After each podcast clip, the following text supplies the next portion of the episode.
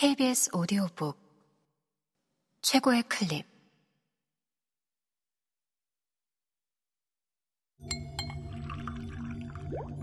KBS 오디오북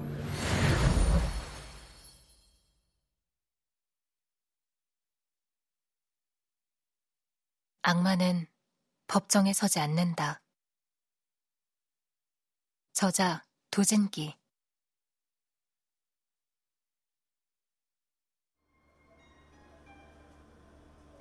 남편을 죽여주세요. 여자가 말했다. 고진은 고개를 떨구고 담배를 찾았다. 담뱃갑에서 한 개비를 꺼내 입에 가져가다 말고 여자의 얼굴을 한 번 더 바라보았다. 살이 운운하는 말이 나오리라고는 도무지 상상할 수 없는 조그만 입술이었다. 엷은 화장으로 더 빛나는 희고 맑은 피부를 보면 42세라는 나이가 믿기지 않는다. 겁먹은 듯 큰 눈은 보호하고픈 욕구를 불러일으킨다. 살짝 고개를 돌린 여자의 이마에서 코로 흐르는 선은 마치 예술가의 붓에서 탄생한 것 같다. 여기에 만약 젊음까지 더해졌다면 고진은 그녀 앞에서 제대로 숨쉬기조차 어려웠을지 모른다. 무척 아름답지만 손톱으로 한번 긁으면 금방 찢어져 버릴 것 같이 얇은 실크. 하지만 이 여자는 정말 오랜 세월 손상을 입지 않았군.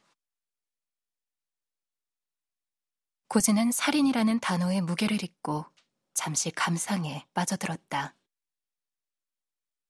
미녀를 앞에 두고 본론을 잊어버리는 고진의 나쁜 버릇을 알지 못하는 여자는 그가 망설인다고 생각했는지 옆자리에 놓인 핸드백에서 흰 봉투를 꺼내 고진 앞으로 밀었다.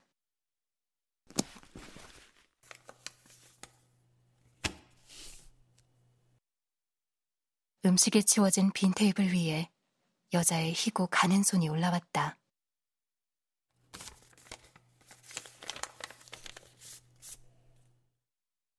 고진이 봉투를 열자 빳빳하고 흰 종이가 나왔다. 수표였다. 0이 몇 개인가를 세어보지 않아도 최소 몇 천만 원 단위 이상의 거액임이 분명했다.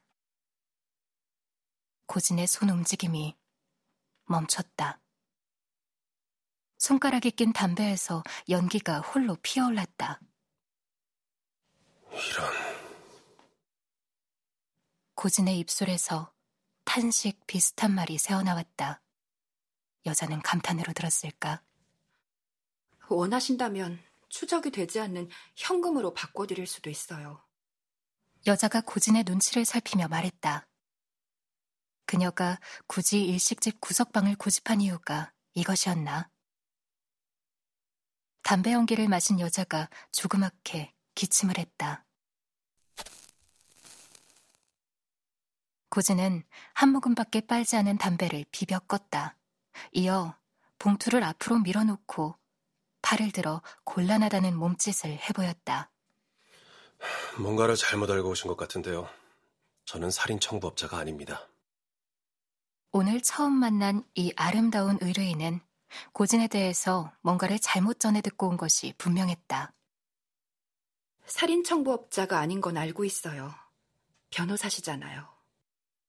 그런데 왜? 죽음의 변호사라는 별명을 갖고 계신 고진 변호사님 아니에요? 합법을 가장해 사람을 죽일 수도 있으신 걸로 알고 왔습니다만. 고진은 와 하며 허리를 뒤로 젖혔다. 제가 좀 안 좋은 별명들을 갖고 있습니다만 그중에 죽음의 변호사란 별명은 없습니다. 당연히 청부를 받아 누굴 죽이거나 하는 일도 안 하고요. 고진은 그러다가 혼자 피식 웃었다.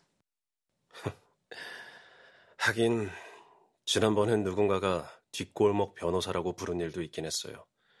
그분도 여성이었죠. 혹시 액수가 적어서 그러시는 거라면. 고진은 황급히 손을 내저었다. 아닙니다. 누군가가 잘못된 소문을 낸 모양이네요. 솔직히 합법적으로 사람을 죽이는 일도 가능합니다. 하지만 저는 하지 않습니다. 여자의 얼굴이 일그러졌다. 그럼에도 여전히 아름다웠다. 어느새 눈가가 빨개졌고 눈물이 그렁그렁 맺혔다.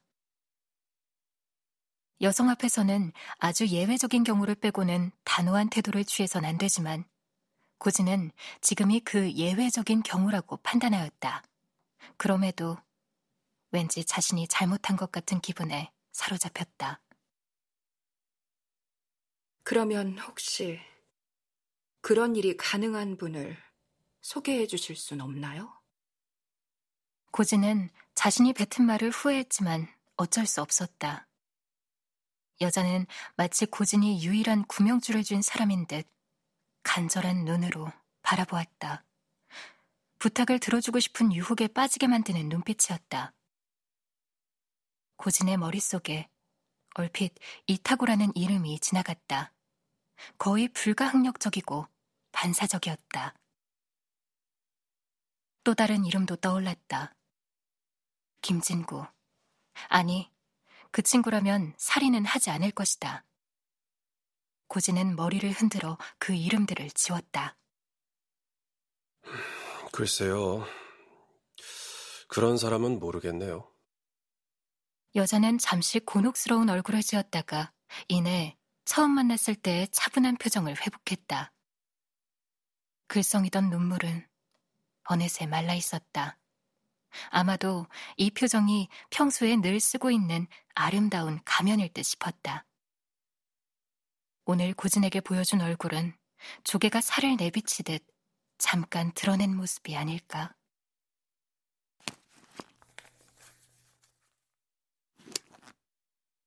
여자는 봉투를 도로 백에 집어넣으며 눈을 내리깔고 말했다. 오늘 제가 너무 바보 같았네요. 아닙니다. 그리고 걱정 마세요. 전 의뢰인의 비밀을 지키지만 의뢰를 하러 오신 분의 비밀도 지키니까요.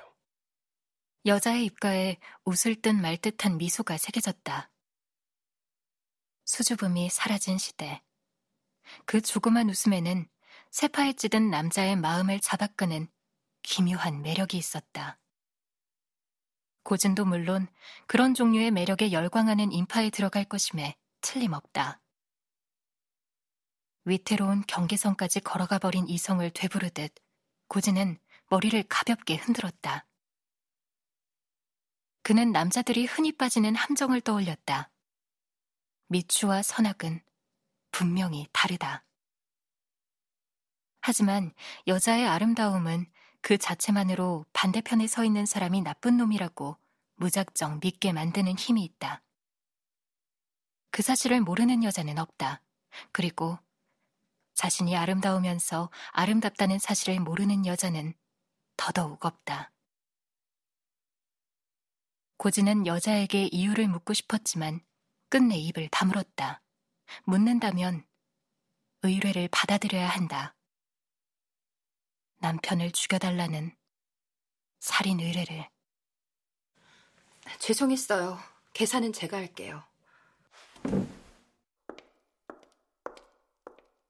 여자는 서둘러 일어섰다. 육체가 이룬 곡선에 블라우스와 스커트가 빈틈없이 휘감겨 들어갔다.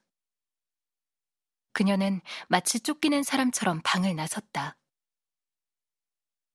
곱게 뻗은 다리였다.